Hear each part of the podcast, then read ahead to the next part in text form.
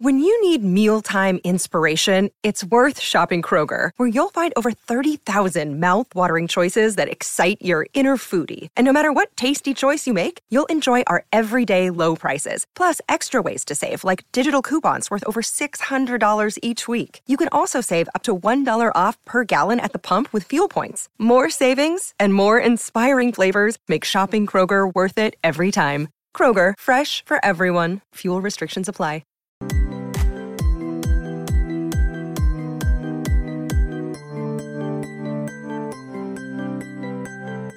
Yo, and welcome to the 117th episode of Lake of Rage Pokemon Trading Card Game Podcast. I'm your host, as always, Kevin Clementi, aka Mellow underscore Magikarp. I'm joined today by a very special temporary guest host. Joining us for uh, many times by now, we have the one and only Henry Brand. Henry, how you doing today? Doing great. I feel like I'm at home now. This is like the well, third time with you, but fourth time overall, I think. I think we need to keep having you on. I think that's the only conclusion to this. I won't, I won't say no. It's fun. I don't want to say a big thank you to Henry too. It is what 1.30 in the morning for you right now. Uh, it's twelve thirty actually. 12:30. Okay, so it's not that late. It's too late for me. I'd be in bed by now. So, thank you to Henry for joining us at what can only be described as an hour of the day. Very special episode for y'all today. Uh, we're going to give a quick podcast update in a second. And then we're going to talk about the prizing updates. A lot more money being thrown at regionals, ICs, and worlds. We're going to talk about the IC dates that were announced. I'm pretty sure this has to be by far the earliest it's ever happened, right, Henry? yeah, like without a doubt. Like uh, there were definitely a couple of years I wasn't like you know finger to the pulse, Mhm. but this is uh yeah, it seems pretty quick. And then we're going to talk a little bit about Obsidian Flames, which was the original plan. When I DM'd Henry, I was like, hey, can we talk about Obsidian Flames? He was like, yeah, of course. I got a ton. And then uh, all this news dropped, which is going to take a ton of the time. It's very, very big news. It's really hard to describe.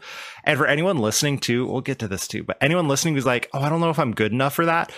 It's you will have that one tournament, even if you've never day two'd before, and suddenly you have an extra thousand dollars in your pocket. And you're like, whoa, that's a lot. It's not bad. Yeah, it's not bad at all. But uh, a quick podcast update. So we did miss last week's episode. This is going to happen uh, fairly frequently moving forward because I am the host and I record on the weekends. And I got league cups now because I am trying to be competitive. I'm skipping a ton of them. I skipped two this weekend. I'm skipping one next week. I'm not that much of a grinder, but we're going to miss probably one to two episodes a month moving forward because I will be going to league cups instead to try and play Pokemon and like regional weekends, like the weekend of Sacramento. I ain't recording nothing. Y'all are on your own, you know good good luck on that one. So if you don't know this, follow us on Lake of Rage Pod on Twitter or X or whatever you want to call it, and you'll get these updates of when we're going to skip an episode here and there, or just check your podcasting platform and realize, oh, there's nothing there. That's as intended. So, like I said, probably two to three episodes a month instead of the usual four. Anyway, got some really big news. We alluded to it a little earlier. The updated prizing for the Pokemon, let's start with the regional championships. So I'm not going to give every single dollar amount. If you want, go find Christopher Schemanske on Twitter, see Schemanske. Uh, 10 out of 10 follow. Definitely someone you want for all the updates and things. Yeah, there's like a list of people that you should follow on Twitter, and he is definitely on there. So is Henry. Be sure to follow at BenryBrand. Thank you. Um, no, Chris posts some cool stuff. Even like un-Pokemon related, sometimes he posts some really interesting stuff. So I, I highly recommend that. Um, but I actually want to I want to start this the prizing thing off with a little bit of like how I um got the news because Ooh, yeah. I like saw it, but I kind of had a feeling something was cooking for a while. Mhm. You could have a look. Like this isn't like this isn't like secret info or like sources or something. This is just like looking kind of holistically at what Pokemon is doing and why. And you could kind of see it leading up to this. Like they're pushing gameplay. Like they've just made the Path to the Peak animated show. Like they're clearly Mm. pushing people playing rather than collecting. As an aside, have you watched it? I have, yeah. Okay, it's so good. I like they did such It's a good really job. Anyway, yeah it's it's good um and so like everything they're pushing is going towards playing you can also tell that with there's all of these things are just tiny little like signifiers because let's say like the world's invite being a bit more exclusive now well in order for them to do that they then have to put more focus onto the other tournaments as a result so Mhm. like every other tournament is now getting more like views or like more focus like the regionals like they're making storylines and so, in order to do that, like, well, they need to have more incentive to do it. And, and so, something was coming. And then they didn't announce when they announced the season dates, they didn't announce the prize amounts. And as soon as they didn't put the prize money, I was like, yeah, that's this thing's hiking for sure. Um, Did you expect 100%. this level of hiking though? Uh no, I don't think so. And I don't think in the way that they did it. I think I kind of expected 10. Like I kind of expected a double, but I think there's the removal of the kickers for the prize money is something really specific that we need to talk about, but also just like the the 1 grand for 32. I didn't expect it to be like so like doubled everywhere, right? I expected it to be like doubled at the top and then Mhm. like not as like weighted. But um it's crazy. It's it's insane. Like it is there is so much money in the game now. It is ridiculous. Like I don't know. I don't even know like how to explain it. But you go top thirty-two at an Australian regionals now, and like we'll talk about it as, as a worldwide thing, and then get specifically into how it affects my small country. But it's like now in the US, right? Like because I I came top thirty-two. I went to two US regionals, top thirty-two, and, and I won one of them. And so my prize money would have gone from like, like well doubled obviously, but Mhm. the top thirty-two is like two fifty, and that doesn't feel like a ton. Like it's That you know it's kind of like well the way it was Yeah. described to me after my first like day two and stuff like that was by a friend Liam Williams, right? He was like, Mm. Congratulations, you're on the hamster wheel where you make just enough money to pay for the next regional to go to to make just enough money. And that's what top 32 felt like. It was like, oh, I've got enough to buy a plane ticket to go to California now. Sweet. Yeah. No, it's it's sweet. Um how did like specifically as well, for me, like I want to be going to more US regionals and I actually will be, but like in the past, it's just not like ever financially worth it. Like you don't even break even, right? Unless you win. Mhm. Like something like that. But now you can top 32 and you can probably mostly get, get most like not all of it, but if you go to three regionals in your trip and you top 32 three of them, well then you get your money back. So like it's actually feasible. you came to the US last year for some regionals and you proved, oh, these things are free. And then we saw Brent Tonisson tweet out that he's going to be traveling to like a lot of US regionals. Are you going to be joining? I mean, maybe not literally joining the same ones, but are you going to be Mhm. joining that of like, oh, well, it may as well be worth it to fly out here and then uh, steal Yeah. some of our money? hundred percent. Um, yeah, I mean, like, like I'm doing this professionally now, like, and actually, funnily enough, I like, I'd been doing it for like a little bit, but I, I told like, I actually told my mum specifically that I was like you, you know, obviously knows what I do, and like I've been doing this for a bit, but it was always concurrent with school, and I was Mhm. just like, I go back from Japan, and like pretty much straight away, I was just like, hey, just letting you know, like, this is gonna be my job for a bit. And then it was like an interesting conversation. And then the next day, the next day, all this massive prize money increase, and I just like call her up, and I was just like, "Remember I told you like Pokemon's Pokemon's on the up." um, and anyway, so it was a, a nice little like surprise, but That's perfect timing right there. You're just like, this is my job. And you're like, this is my job. yeah, I mean, like, and and it's really good because like top 32 out of like a thousand people should probably get more than 250 bucks when each person is paying like 50 bucks like oh, sorry 100 bucks. Yeah. is like, uh, it's like it that doesn't make sense where the money's going to and so this is this is like a big deal. And it also beyond just like engagement and everything what it does for like hyper modernizing well, that's not the right word but elevating like the difficulty and skill of the game is like not to be underestimated because if i'm saying like not doesn't not necessarily but because of the announcement but if i'm saying it's more feasible for me to do this full time Mhm. i'm not the only one saying that true.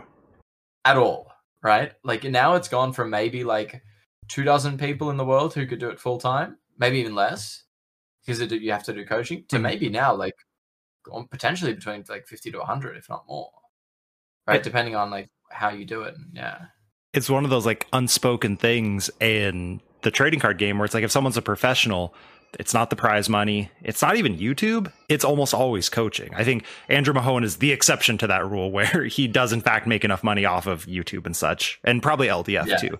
But like in general the azules of the world and whatnot like coaching does most of their work and that may not be true anymore. Like this no, this could yeah. realistically be the thing now that actually gets people because like okay this is a real quick rundown of the numbers so you mentioned a little bit 10000 for first place at a regional That's a very large sum of money. That is something where, yeah, depending where you live, your means and stuff like that, that is a very large chunk of an annual income to live fairly comfortably with right there. Now, granted, winning a regional is hard, but that's it's not. It's, you should get rewarded for that, right? Essentially, like you said, right? Yeah. And then it goes down anywhere in top eight, goes 7,000, 5,000, 3,000 from two, top four, and top eight, 2,000 for top 16, 1,000 for top 32. Those are, like I said, very large sums of money that if you're able to perform, and the top players should be expected to perform at a top 32. I think it's like, it's interesting. So you're coming from a different perspective than I am. You're like, top 32, no problem. I'm someone who's like, okay, top 32 is like a reasonable goal for me. Hmm. But I think it's something that any listener out there should realize it is achievable for literally anyone in the tournament to get a top 32, assuming you've practiced, you have a good deck, etc. Right? Like, that's not an unrealistic goal for anyone to get to and anyone to reach. And it happens all the time. You have that person at locals who randomly top 16 to regional, right? It's it never fails. Like that could be you. Like this will impact you, assuming you put the time and the effort into.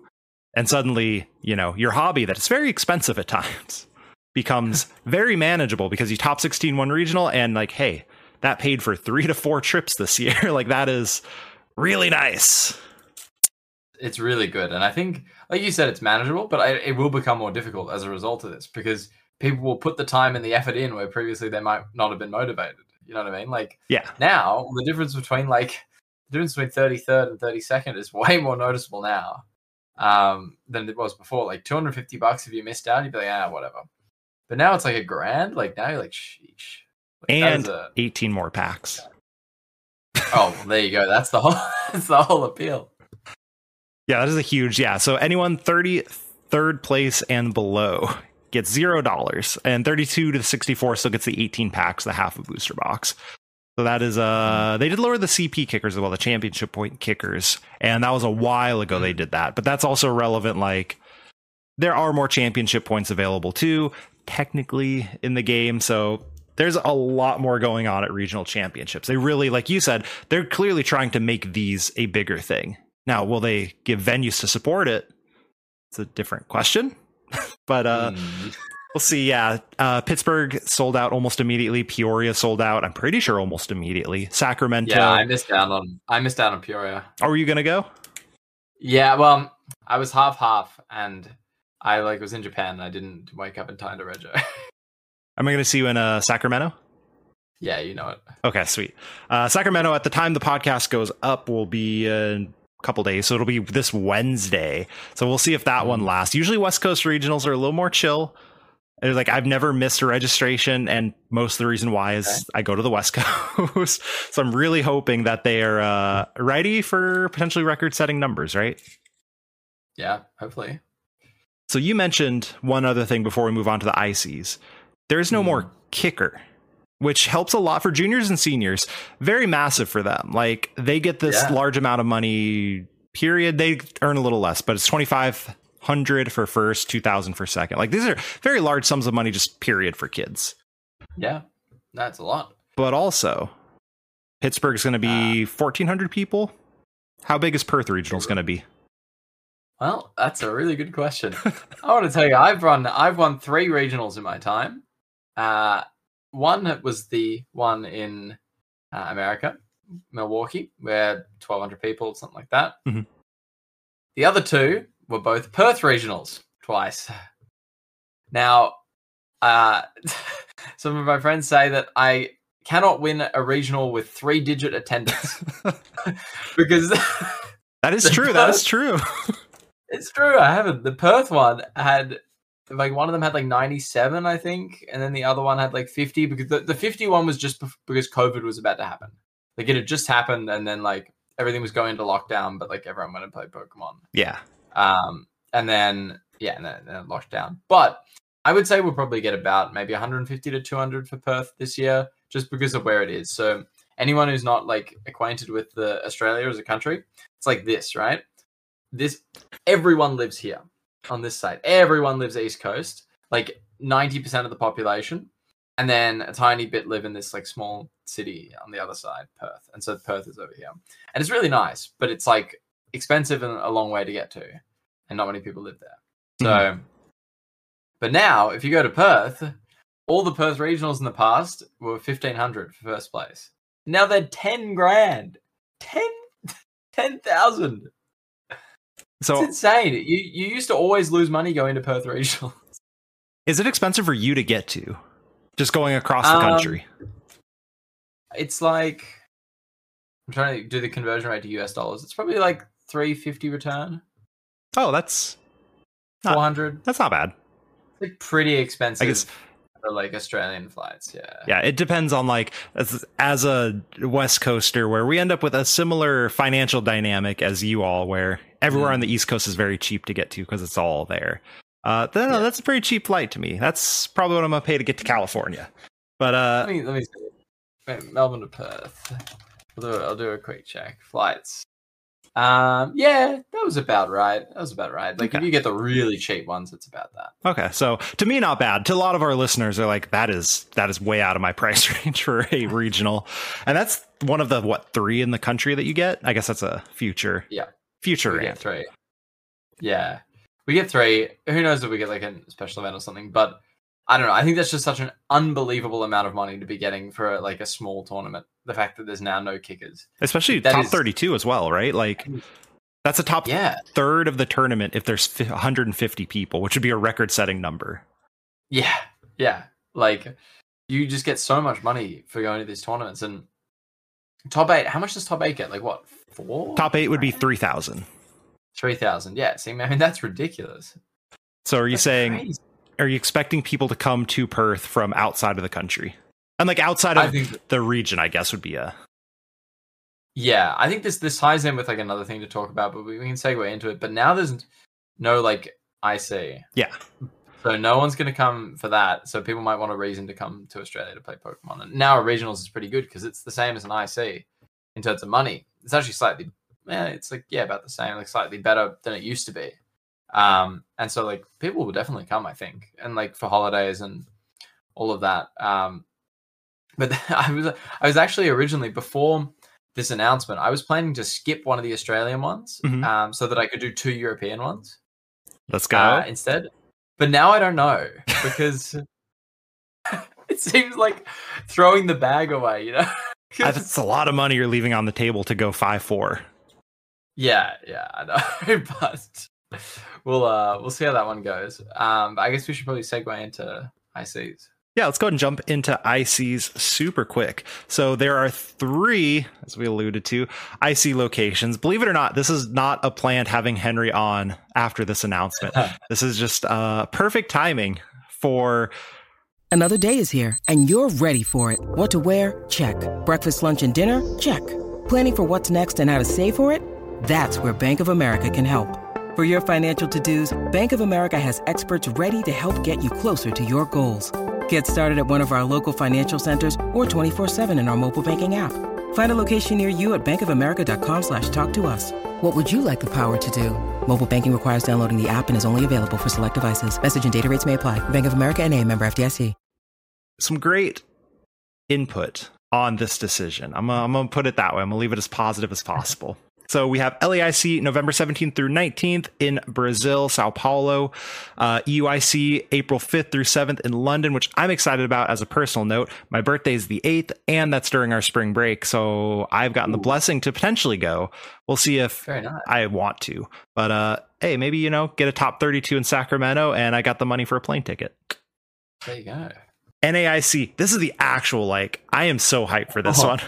June 7th through 9th, which is like a day, right? It's way earlier than normal in New Orleans, Louisiana. Have you ever been to New Orleans, Henry?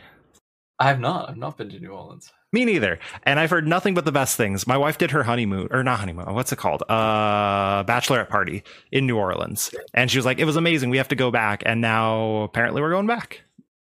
Other best part, Sick. Columbus, I spent about $800 on my flight to Columbus, Ohio last year, which is disgusting. You know, that's why I said Perth is pretty cheap, right? That was my flight to Yeah. Columbus. I can get a whole row of seats for me, my wife, and the baby for less than it cost me alone to go to Ohio, which is That's a so massive dub, a place I actually want to go to, and it is significantly cheaper. Yeah, it's it's cool. I mean, it's like way cheaper because we also cop that domestic flight, like from as Australians, like trying to get there. So it's way more expensive. But Okay. also, it's nice. Like it seems like a place with a bit more culture, and I like doing non-Pokemon stuff while I'm at Pokemon events. So that sounds good.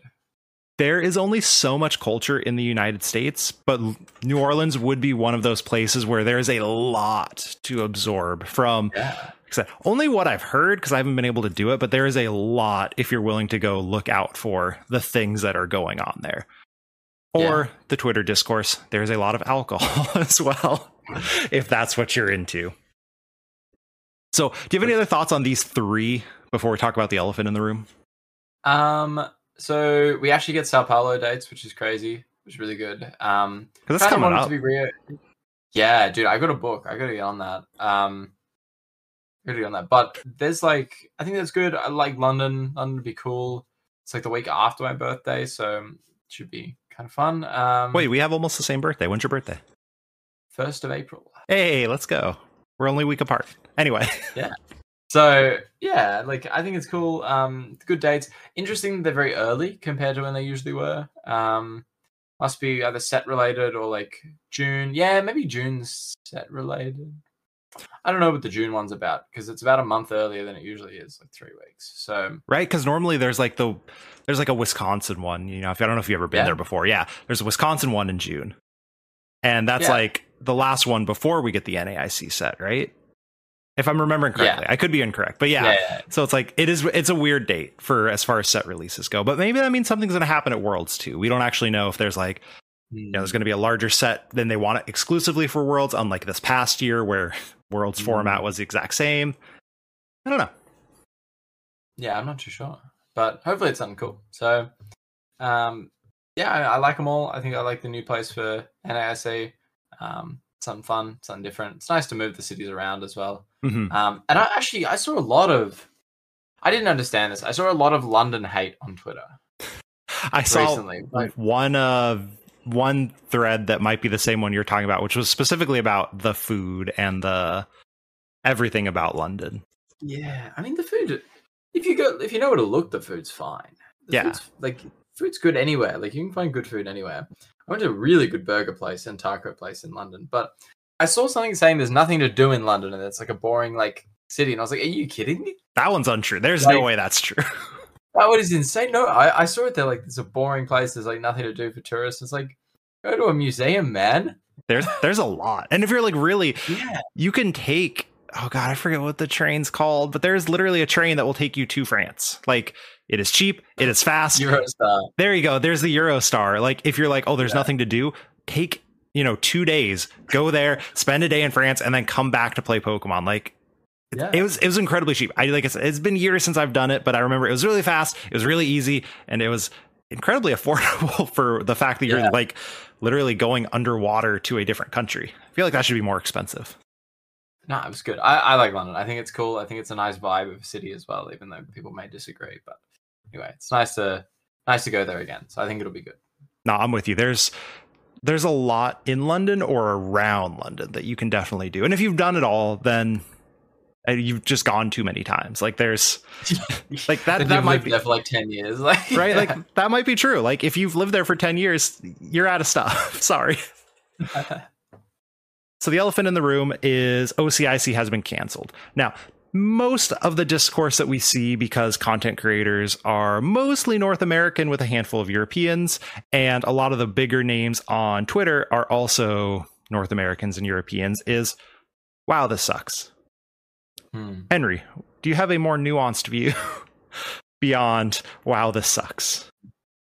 Yeah, I do. I think um I just got a I got a lot I got a whole list. I got a whole list. First off, um I did it again. I'm like I'm like the guy with the you know that meme with from all it's always sunny with like the pinboard and like I do exactly. know, yes. Yeah. yeah, yeah. That's like that's like me. So as soon as they announced, um, they announced the, and you know you hear nonsense rumors like all the time from like all these people. You know, like Worlds is in Korea, Worlds is in Hawaii, Worlds is in France, like you know all stuff like that. Like you Yeah. never know. But I saw that they changed the invites, right? So hmm. they changed 600 CP NA, 500 CP Europe, 300 CP Oceania, and that one actually made it easier to qualify than 250 usually. It's mm-hmm. 50 more, but the kickers are like way easier and like everything like that. And Yeah. so I was like, if we have the IC, this is just objectively easier and it doesn't align with what they're doing. So Pokemon may not do what we want them to do all the time, but they always do something for a reason. Yeah. Like they're doing things for a reason. They're not dumb. Like they just might not have had the same like values that we do, but they're definitely like scheming at all points. So I feel like that they're They, not um, dumb needs to be restated. They are a very successful company. Like you said, Yeah. they may not care about the players at various times, but uh they know what they're doing. they they sure do. Um, and so as soon as I saw that, I had a feeling that we weren't getting the IC because it just didn't make sense. It didn't make sense for us to have like an easier invite. So, Mhm. um, yeah, and so we didn't get it. Um, it sucks in a way, in a couple of ways. So let's go with like some milestones that now can never be achieved. Mhm. So, um, an Oceania player can now never win Oceania's IC. I mean, that's on y'all. You had your chance. yeah, that one's on me. That one's on me. Um, so now we can't win that. Uh, I personally now can never go to all four ICs in one season. I never did it, Um, oh, that's true. so now I can't. Um, I can do all three now, but I can't do all four. And the other thing, which which actually is more like less of a statistic and more just like kind of a vibe thing, I really liked everyone coming from around the world to where I live Mhm. specifically. You know, nowhere close to anywhere else on the planet, like a really like isolated place to come play Pokemon. And I get to like they get to be in my city and I get to be at home, but more so it's just like nice to see everyone come to a place that they probably wouldn't have been otherwise. Um I mean, I even feel this like when I get home from trips nowadays, like I feel like I'm in the middle of nowhere. Like I feel like I'm so far removed from the rest of the world. Yeah. Because like how long it takes and how different the vibe is and stuff. So and, and everyone always really liked Melbourne. Um so that kind of sucks. But I think people will do it for regionals now, but it doesn't have the same kind of big deal. That was sucks. that was one that I was always jealous of. For I've never gone to OCIC. I was never gonna go. It's a very awkward time for me to take a vacation as a teacher. Mm-hmm. But just seeing the pictures and seeing the stuff, and it's like I have to make my way out there. And I will one day, and I'll hit you up. Don't worry. But it's definitely something that I think a lot of people they wanted that vacation. They wanted to be like, oh, I'm going to Australia for Pokemon, and I may as well stay a week, right? And Yeah. now it's like, okay, I have to separately plan a vacation when I'm already traveling around the world, which for some people, like myself, that's fine. It's whatever. Like that's I don't travel that much. But for people who travel all the time, that might be a little much. So it does suck that people are gonna miss out on what every time looks like such an amazing experience. It's pretty cool. Yeah, it's it's pretty cool. We've had like the venue, the event itself has had some organizational difficulties over the years, Mhm. um, just due to like a lot of infrastructure things in Australia and like how we only really have we don't have cheap convention centers. They Mhm. don't exist because we have small cities and like they're pretty high demand and they're expensive, and as a result, you like get some issues with budgeting, and that's probably a part of a reason why it, ended up getting cancelled, Mhm. especially now that Australia is just Australia and not Asia Pacific. But Yeah. well, we got New Zealand, but um, yeah, and so like it it does make sense. I think it's a bit tough. I would like to see something replace it, Mhm. but I feel like we haven't actually seen every detail of the season yet. So how many regionals or SP, regional slash SPEs do you usually get for your region? So we always only get three regionals, but Mhm. in the past, one year we got a special event in Melbourne and New Zealand. We got that twice, I think. Mhm. Um, yeah, we did. We got that two years. We got a special in Melbourne and a special in New Zealand um, for two years in a row. But then the last two years we haven't got those. Okay. Um, so now, like, we might get another allocated event, I would imagine, because uh, it's a bit weird to not have like the IC, even though it makes it like a little bit like harder, like justifiably harder. And this is why I was traveling more in the first place. It sucks to only play three events a year. Yes. Plus an IC, but it just sucks. It's like none. Like you just want to play Pokemon. And also, even if you go to the ICs, how can you be expected to compete with people who play 12 events a year when you only play three? That's one of the secrets of top players is the best way to improve at the game is to play the game. Yeah, well, the best way to play improve at tournaments is to play tournaments because it's a different skill. Mhm. If you sat like someone down in like a stress-free, like untimed, like you know, like match, then you'd probably do a whole lot better than if you were just thrown into a tournament in like round eleven and you have to play like again. Yeah. So So I totally get that where you're just like, I just need to play more Pokemon to be able to, I don't know, win worlds or whatever your goal is. I don't know what your goal is even more. You want a second worlds win? are you kidding? Of course. Gotta make sure. You never know. You could just be like, oh, I'm chilling. I've done it. I've achieved everything. My deck's been printed. We're good to go. no way, man. No, because like also, I don't know. This is completely un- like separate topic, but for me, like I, I won so long ago now, and like I was so young. You know what I mean? Like I know I was like I was like what 19 or 20. That's five years ago, wasn't young, it? yeah, it was five years ago. Like I feel like a completely different person. Yeah. So I feel like I feel like old me won it, but like if I want to like go forward, I can't just keep coasting on that. You know what I mean? I gotta do it again. I actually want to win an IC because then I would be the second person to win every type of event. Who's the first? Okay. He beat me to it. LAIC 2019. So you're saying Um, Robin's a better player? Is that uh, yes. canon? Okay, that's fair. I feel like people So- forget how good Robin is because he's been like he hasn't even been casual this season. His last season's like performances were very good. But like, oh, that's the limitless guy. it's like, yeah, oh no, yeah, that's a world champion, IC champion. Like, that's a pretty good player. yeah. He just doesn't play that much anymore, but he doesn't. I guess doesn't care as much, but it shouldn't be. It shouldn't be forgotten. Yeah. Are you expecting with this announcement? Like, so normally we would see a fair amount of the TPC regions, Malaysia, Singapore, Japan, etc., come down mm-hmm. to OCIC. And they do that to other ICs too, but obviously that one is a you know, same-ish time zone, cheap flight, etc. Are you expecting them to start to come to more regionals and stuff like that, especially with the increased prize pool? Like, is that something you're thinking is going to happen? I see you nodding your head. I think so. Yeah, I think so. I think the age of points being the reason people play tournaments is starting to go. And I mm-hmm. think that's good. I I think that's really good. Like I said, they're trying to put focus on the events themselves, and now they've done it because, like, are you kidding? If there was an event for 10k in Asia that I could go to, like, and didn't give me any points at all, hell yeah, I'd be there in a heartbeat. they don't actually let me play in Asia, but they don't let anyone but like native people play. Otherwise, I'd be there in a heartbeat. Are you kidding? Yeah, I'll go to Singapore and play like a 10k tournament. Absolutely.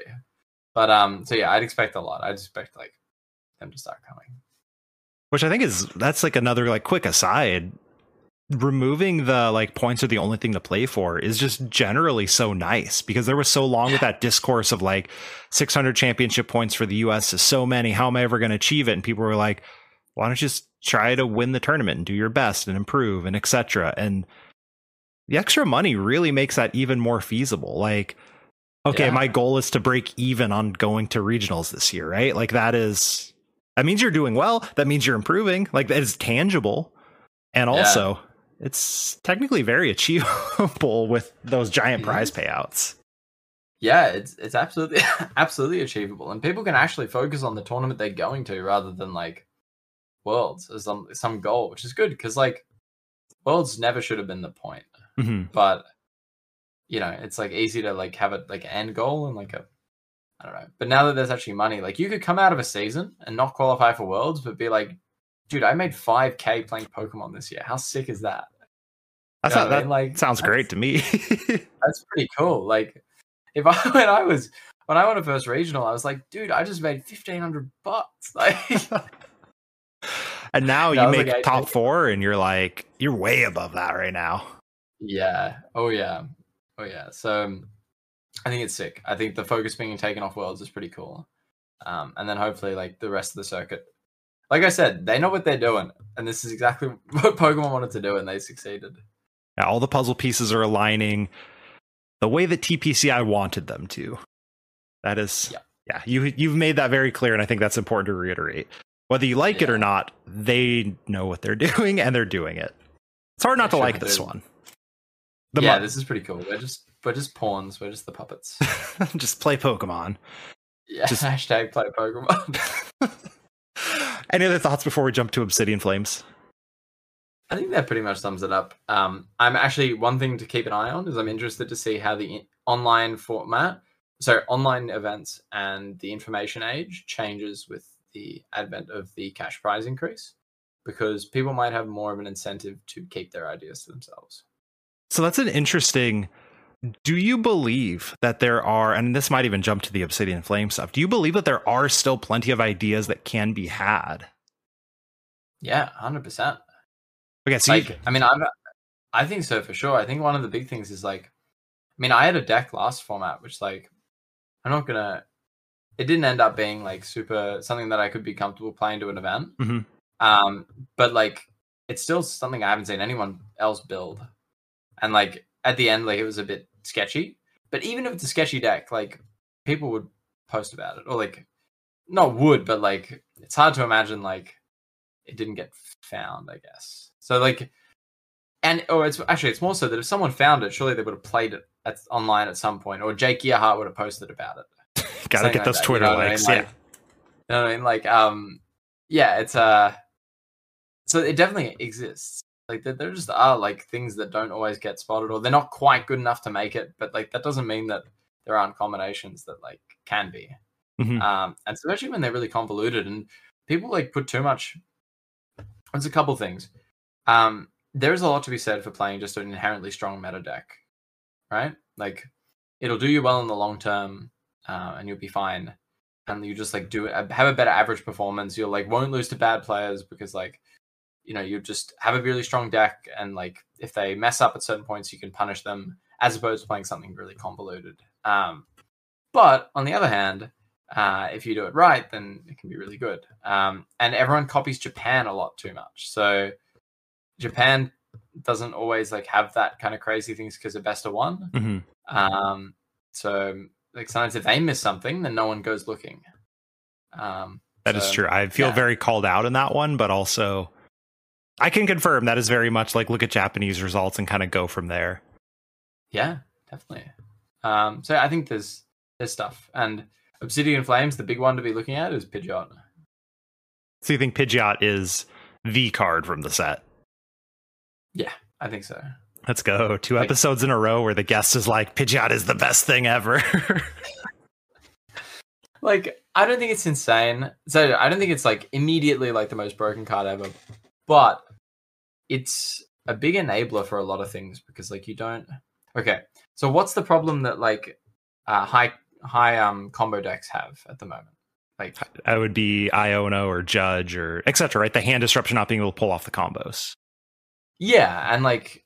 So either the hand disruption or more so like Sableye because your engines are like so vulnerable. Oh, okay. Yeah, so if you have Sableye. squishies, yeah.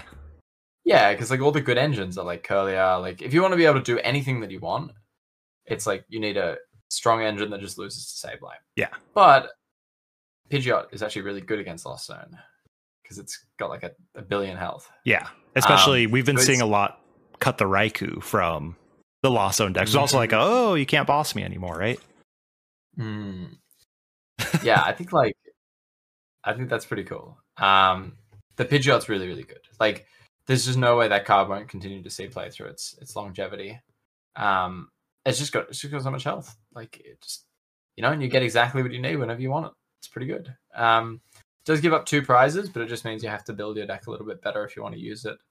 Um, it incentivizes candy. Um, it's a pivot, which is actually insane as well It is so good, Uh, actually. the pivot's really good. Um, but yeah, I think that's like probably the biggest card in the set. I also think the Zard is very good. Mhm. So are you team? You are team Charizard. Unlike again, the Twitter discourse has been uh pretty Mm. mixed between it's broken and it's unplayable trash. I think that the card is good. I like saying the card is good, not the deck is good. Mhm. Um, because the card is good. Like anyone who's read the numbers on it is just like, it's good. Sets itself it up, that- does a bunch of damage. Seems pretty good.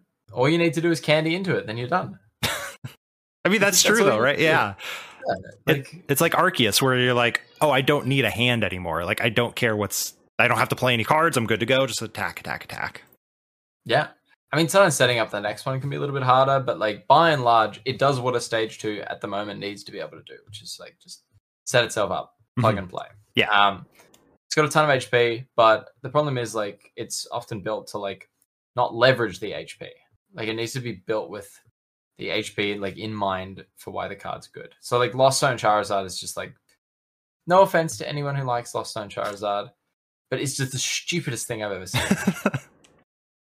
I mean, you're not wrong. It definitely doesn't do the thing the same way that You- straight Charizard does. Yeah, I mean, like you have 330 health on your Zard, but then you just give them four extra prizes for free on the bench, or like five sometimes. Yeah. I mean, like, you're just giving them all this free stuff. Like, it doesn't make sense. Like, you need to be leveraging the HP um, to actually use the card effectively. Um, Gardevoir matchup is not what you'd think it would be, um, because like they just run through you with like reversal baby guardy, but you can definitely like do things to fix that if you have like a good one prize attacker or something. Yeah. Shout out to Collapse Stadium away the Guardy EX. Yeah, if you play Charizard on ladder and your Guardy opponent doesn't do that at all during the game and you win by gusting every turn, uh, you need to find a new Guardy opponent because, like you said, it's unfortunately not, or fortunately, I don't know which side you want to be on on this, but uh, Mm. it is not super Charizard favorite at all, like people were saying in the beginning. no, it's like even at best, at best, yeah, it's like slightly unfavored, I'd say, depending on what you play in the Zard deck. Yeah. like you have to tech for Gardevoir if you want to beat it. You have to be teching. Um, Single Yeah, prize is a so good- I mean, yeah, sure is. But Zard comes in and, in theory, should change a few things, but in practice won't immediately until it starts seeing success. Like Mew won't die off until Zard starts to like dominate. Um, Ooh, say that one louder for the people in the back. Mew will not die, and I've made the mistake of thinking that it has before, and I've been punished. But Are you part of the reason why day two of Worlds was dominated by Mew? Um, yeah, I mean, I lost to one of them, so yeah. you hate to see it. don't you just hate to see it? So you mentioned Sableye in there, and you've kind of been like, uh, Pidgeot's cool. Not really, maybe a deck right now. We'll see. Uh, Charizard's cool. Who knows what the deck is? So it seems like then you're heading in the same direction as everyone else, which is Hmm. Lost Zone Giratina is the deck. It's got Sableye, it's got Star Requiem, it's got Comfey. What more? Path? Ooh, what more do you want out of a deck? You were the Lost Zone Giratina believer. You made everyone play cross switchers in their Lost Zone Giratina list for two weeks straight until they all cut them at the same time. Tell us why Lost Zone Giratina is winning Pittsburgh regionals. Okay, well, I don't know if it will. Yeah. Um, couple things, lots to cover on that that uh, sentence you just said. For a couple things. First off, I'm not sure if uh, Zard like or Pidgeot or whatever is a good deck yet. Mhm. Um, and if I was sure about it, you uh you better believe I will not be putting out a list until I play it at a regional because of the way now the way the prize money works. I used to be like, you know what, like sometimes I'll just post lists because it's good, like get people thinking, like Mhm. see what they, they can see what I'm up to. But now, like, We're you on get- our own. like this is crazy, you know. Unless I'm in like a like coaching people specifically, and I want them to do well. Like, no, like I'm not putting stuff on Twitter, man. Like, way good. Maybe sometimes on stream, but yeah. So, Tina for Pittsburgh. Um, there's a few things to talk about on that too. So, I mentioned to you just before we started that I had some opinions on Tina, Mhm. and it's that I think that the deck, still, I still believe this is um, the deck is probably the BDIF with cross switcher in it. So got, Right. they got to add their cross switchers back But, in. but hold on, let me give you a sec. It makes the deck so difficult to play perfectly, and the deck is only good if you play it perfectly. Mhm. And that was the mistake that I made. I shouldn't have played it for Worlds because one, I had the, the meta read wrong, but also it's not better enough than every other deck, even if you do play it perfectly. And so, like, suddenly you just you just put so much difficulty on yourself to be playing it that, like, eventually you're just gonna mess up at one point, and now you're just playing a worse deck, and it's just so much hard work. Um, whereas Guardy, you can outplay your opponent, you can play really well, you can snowball leads, like you you can't just like randomly lose like Iono. Um, and like it's just a generally better deck. But everyone's cut cross switcher because I mean they probably couldn't use it super like well in the first place. Mhm. But path is good and like everyone's just gone down the path route for Tina now. Like they're just like, I'm gonna put it down and if it sticks, it sticks. Um See what happens. it doesn't, it doesn't. But yeah, so I don't know. I think it's a good deck. I think it's very difficult to beat cleanly, Mhm. but at the same time, I don't think it's like some insane behemoth. Um, and I also think that like Mew is pretty good into it. So Um, I want to ask your opinion on the path idea. And this is something where I don't care about Pittsburgh or Barcelona or etc. Because my first event's in 151 format. Yeah. But people are playing path. We've seen up to four path, three path. I think Pram played two, and that's usually the minimum, right? Hmm. Is there a world where you like hard read and say, all right, the popular decks are going to be, you know, Lasso and Tina, where you don't care about path. Like it's irrelevant. You just have four dead cards in your deck at that point. You got Mahone's Miraidon seems to be taking off, which I'm a big fan of. As someone who is realizing exactly what you said, why play a deck perfectly to do a little better when I can just play a deck that I know I'm going to play well that requires very little brain. Yeah. Yeah. Uh, four path in that deck, right? Pr- Pretty dead card unless you go first and you path them turn one and they can't tandem unit out, right? And then you also have decks like Mew that largely don't care about path because they have 75 vacuums and multiple counter stadiums, right? And then Arceus, which is also like, all right, you are going to path them eventually, but you already beat Arceus.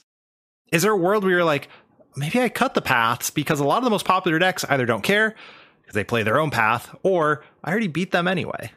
Like, do you think it's a world where you just cut the path? Maybe. I like the two. I like Mhm. playing the two. It's actually like kind of the best stadium in Tina because Okay. you want something to bump stadiums. Mhm. And like you don't really care that much about Greninja. And so if they put down, I don't know, Lost City, you want to be able to just bump it with Path.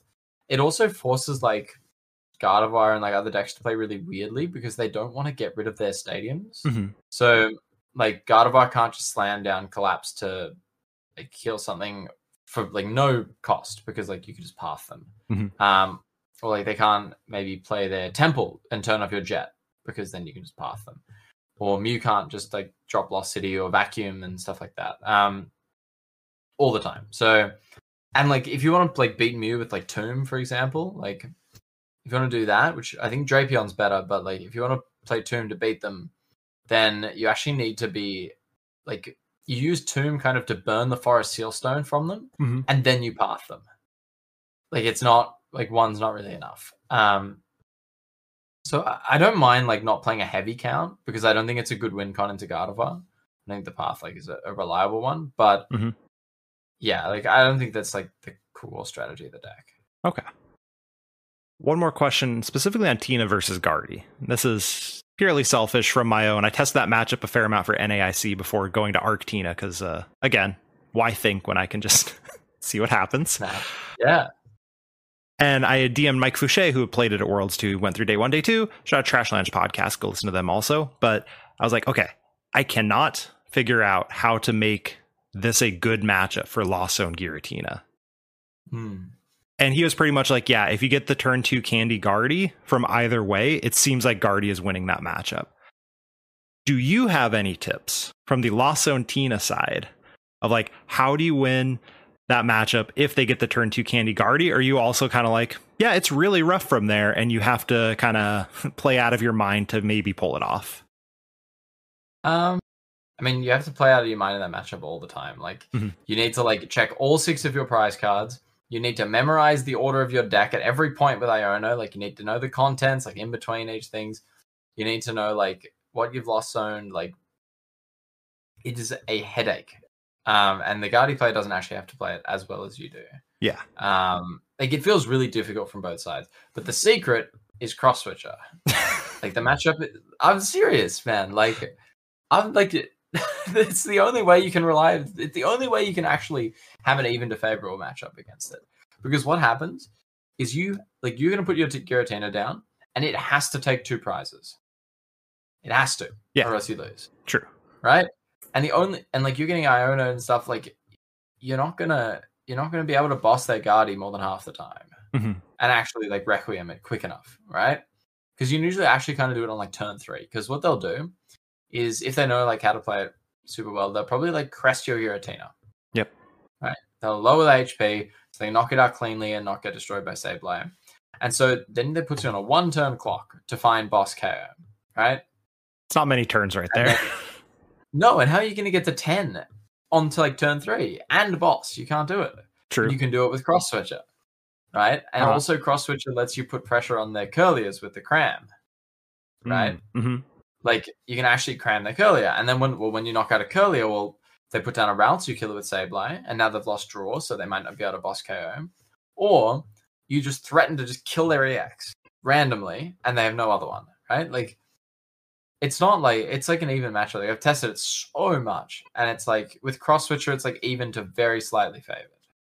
Uh, maybe like 55 45, but it's close. Without it, it's bad. One last Tina thing, because Hmm. several thousand people are going to listen to this, and they're going to immediately say, I have to try cross switcher Giratina. what is one piece of advice when it inevitably doesn't work out for them? Okay. Um, I still like Giratina. I still think it's a good deck. I want to say, but I'm maybe switching the way that I'm going to approach uh, like tournaments. I don't know if it's a deck I would like personally play after it's kind of bit me a few times from just you know uh, poor medical. But oh, I mean, I, I want to cut with it. Could be worse, but I think that uh, you just need to not overvalue the cross switches. You also don't actually you don't necessarily need to play them. But if you're not playing them, you should be playing Pokegear hmm um, because you need to be upping your consistency if you're losing out in power. I think path is not the way to go. I don't think upping the path is like what's going to fix it for you. Um, but I think the cross switch is, is great. More switch cards in the deck is good. Um, it just makes it harder to play. So if you just like can't get them to work straight away, don't just think they're bad. Like maybe just a little bit more time in, or go the easy way and play the gears. And it's So, are there other meta changes you're expecting between Worlds and Obsidian Flames? I don't even know if that's a meta change. Also, Giratina was hyped at Worlds and it's still getting super hyped. Are there any other meta? Are you expecting like it's just kind of going to shift over one to one? Uh, you know, people are going to respect Mew or not, all that kind of stuff. Like, what are some other things that you're like, oh, these cards are going to change it, or do you really think nothing's going to change? okay. Interesting because we've had no Japanese results yet. Correct. They all. are on their off season right now, where they only have the league challenge equivalent, which it's apparently very much a joke to them, which is valid because league challenges are also a joke to us. But don't don't take the results too seriously. No, we don't. We don't have much. Also, they have slightly different format to us. They have one five one, and we don't immediately. Yeah. Which remember, Um, everyone, Mew EX is a very, very, very, very, very good card. so that changes things a fair amount. There are a lot of very, very good cards in that set. Also that true. Not been talked about, but um, Yo, can we talk about Tool Drop Electrode? Is that where we're going with this? no, no, come on, come on. It was worth a shot. Serious. serious. um, no, I think that I think that there will be probably decks that pop up that aren't on the radar right now. There will be new, like probably new decks, and maybe they won't be tier one, or maybe they won't be like, but they'll pop up at tournaments and they'll do well, or there'll be a new way to play Zard or something, and like, uh, like it's just common. Like we just don't have optimized decks. Like, I mean, I I, I, I hate always using this as the example, but like, Unified Minds in 2019 came out came out like over a month before Worlds, and no one was playing Mewtwo, and then it won Worlds. Like it just it happens more than you think, even in the information era. Like look at Guardy. Like no one played Guardy. Like no one played Guardy like taught at EUIC. Yeah. That's another good example. No one played Rapid Strike Urshifu um, when Robin won with it at Liverpool, like like that. Um, no one played Arc Beedrill. Arc Beedrill wasn't a deck until it was suddenly. Like Somehow. it happens way more than you'd think, uh, rather than just out of Japan. The one I always think of is the Cosmic Eclipse, where we had Tina Chomp come out of nowhere. Mm. A card that was complete unplayable bulk. No one cared about this thing. And then suddenly Justin, well, actually, that's not true. It did well in an SPE, like a top eight or something. And then Justin Bakari took it, and I think with Rahul and all them, and won a regional with it. And suddenly, this unplayable bolt card was now the S tier deck and arguably the BDIF in that format. Yeah, Like- I mean, what happened there was that Gustavo Wada got top eight at LAIC with it, and that's how it started. Okay. And then, and then no one really talked about it for a while. And then my friend that I tested with was like, "Dude, this deck's broken." And so then he gave it to me, Mhm. and I was like, "Yeah, this deck's broken." And so I played it at a regional that weekend. I'd never played it before, and I got top eight. And then he gave it to, I think Rahul or, or Justin, who yeah, who gave it to Justin, and then they won the regional with it. Okay. So I missed some Um, of the lore in there. Yeah, it's, it's good lore. May as well drop it when you can. But yeah, like that's a good example. Like this stuff just happens all the time, especially now, where because we have so much information, sometimes people can actually, like I said earlier, not actually look. So then, smart player, while I have you, a card like I'm going to say the card, but I'm going to say it after I explain why to talk about it, so you don't roll your eyes immediately. So Sure. you evaluate a card, and you're like, all right, this is good about it. This is good about it. Like this is very clearly, you know, good ability. It's got high HP. The basics are good. And you're like, okay, Mhm. this is playable. At what point are you like, I can keep working with this versus, okay, there's potential here, but I can't crack this nut. And the card specifically I'm talking about is, of course, Glimmora EX. Hmm. But it's a card where the ability is too good to ignore. That something could come of it, right? So at what point do you like throw a bunch of ideas at the wall and then when do you kind of quit with that?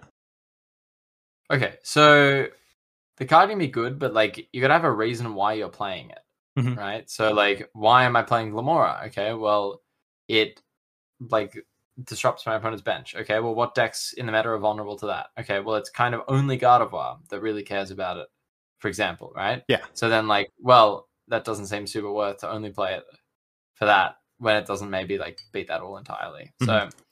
but if you think, man, like this is really good, and I know that in the meta at the moment this is like really advantageous, so I have a reason to be playing this over something else. But sometimes, like you might just have a deck that like a, a different archetype just does the same thing but better. Gotcha. Um, and it'd be like like playing Arc Umbreon now. Like, why would I play Arc Umbreon if I can just play Zard, for example? Mhm. Is maybe not a perfect example, but like that's the rough parallel. Um, you have to have a reason for why you're playing a card beyond just like trying to make it work. Um, because every card in theory should like fill its own little slot or like Mhm. why you're playing it. Uh, and then yeah, do that. And then one last while I'm still here and have you. So I mentioned earlier, I'm currently in my Miraidon era, where Mm. this is the deck that is speaking to me. Okay. Is that the deck that is the ultimate? I don't really want to think. I'm just going to punch you in the face. Or should those of us who are believing in Miraidon go back to Arceus? Like, where do you think a deck like that actually sits after having an okay finish at the World Championships? Hmm. Okay. I think that those type of decks should be played exclusively as a meta call. Mhm. I think that you should only be playing it if you think that you have the jump and that, man, this is poised so well to go in on the weekend. Sounds good to me. But if it's even A, slightly respected, or B, like not just like an outright call, there is no reason to play a deck with such low ex- low skill expression if you're putting time into the game. Mhm. If you're putting time and effort in, I know I just said that like Lost 17 is like the opposite end of the spectrum, but like for, for good reason because I don't want like to you want to play like a deck perfectly no matter what one you play. Mhm. But it's it's because Lost Zone decks are an exception on that regard because like you can't just learn it like you can't just learn all the lines and then when you play it you know how to play it right like you just get given super hard choices all the time. It's Yes. what makes it hard. But there is not a massive amount of reason to play a deck with low skill expression unless it is a really, really good meta call. Mhm. Um, and then you can just like cruise in, and the skill you've used is actually making the meta call. But otherwise, you're just like better off going to the pokies, Okay. um, the slot machines. Okay. Do you have any other last second thoughts on Obsidian Flames, the format, etc., while you have a captive audience? Sure. Um, like I said, I think Pidgeot's pretty good. I think it's underused. Um, I think that the meta early was really weird because people over respected Zard, but now it's like over compensated the other way. Um, so I think like, I mean, this is my general thing. Like, try and um, don't worry too much about the meta. Pick a deck, play it, play it well. Um, and then, but also like, I don't know, maybe try try something new. You never know if you'll find something that no one else has, and go from there. And also, for the love of God, everyone needs to respect Mew. Everyone needs to respect it, man. It's just gotta. It's gotta. Actually, this is this is fun. This is slightly unrelated, but just Mew just reminded me. Um, this is a fun fact. Um, I lost my win and in at Fresno Regionals Mhm. to Mew. I was playing Gardevoir against Mew, and I lost my win. Win. Uh, I lost my win and in to someone who needed to tie for their invite, um, and I lost to Vance Kelly. Um, and so he won the Mew versus Gardevoir matchup against me to get his invite, and then he went and won it in the finals to win Worlds. so Vance owes you for throwing so hard in the Guardy versus Mew matchup. Little, little, little bit of credit for that. No, no, no, no, no. He doesn't owe me anything. He beat my ass. But um, no, we gotta we got to start respecting Mew, man. They can't keep getting away with it. It's amazing. They literally always do. Like outside of the Yeah. occasional North American regional, they always do. I don't know. Have you So, read, have you read yeah. Fusion Strike System? It's like really good. it's pretty good. That thing's going to be good until it rotates. Yeah, Does it rotate? Yeah, it, it rotates next next rotation. it does. Yeah, I'm pretty sure Battle VIP Pass does too, which is Oh, I cannot wait for that. it's gonna make things fun. So good. Um, yeah, actually, like, but the night before Worlds, I was like, should I play a fourth Nest Ball or a Spiritomb? I was like, I'm gonna I'm gonna go fourth Nest Ball. It's feel I'm feeling it. Consistency is king. And then I rock up and like Azul and everyone's on Mew, and I was like, oh, yeah, it was not a tournament to disrespect Mew. Like no. the amount of good not. players playing Mew is uh, very high. Yeah, It was crazy. Yeah, big time. So I think Mew's good at the moment. I think everyone needs to respect it. I think Guardy's good. I think Tina's good, but overhyped, but also overhated. Um, I think Zard is under optimized. Uh, I think that Chien-Pao is good if Zard gets good. Uh, and I think that Arceus is Arceus. is Arceus Amoeba tier? Like Arcta- Arctina? Nah, it's all right. Okay. I got some friends who haven't played for ages, and I can just give them Arctina, and they're like, let's go. um, and they do like okay. So, Yeah, now we're talking. Yeah. Henry, if people like your takes, uh, do you have anywhere they can find you? Any coaching you offer? Anything like that? Any shout outs you have? Yeah, absolutely. Um, so like I mentioned earlier, I'm just doing a whole lot of Pokemon at the moment. So you can follow me on Twitter at Benry Brand. If you want to, I don't know, work on your game together, I do do coaching. Um, you can find the link in my Twitter. Uh, and I'm actually, you're gonna you're gonna make fun of me so hard for this. I'm gonna stream um, once a week. Uh, you can go you can go find me on uh, Benry, Benry underscore TCG. No, I swear I swear I'm gonna do it this time, Kevin. I swear I'm gonna do it. I feel like you've said that every single time you've been on. it's a bit at this point. Um, but yeah, and then actually, I'm working on some cool things behind the scenes. Um, so probably not like immediately, but I don't know. Keep your eye out for the next month or two. All right. Myself, you can find me on Twitch, Twitter, and YouTube at mellow underscore magikarp. Uh, be sure to rate and review the show, especially if you're on iTunes or Apple Podcasts, because I recently checked because I never check there because I don't use it. And uh, y'all are slacking. Spotify, Spotify users, you've been doing a good job leaving reviews. Apple users, y'all are slacking, and that's fine, except it's not fine because that pushes us up the charts. So it'd be greatly appreciated. This has been another episode of the Lake of Rage podcast. We'll catch you all next week.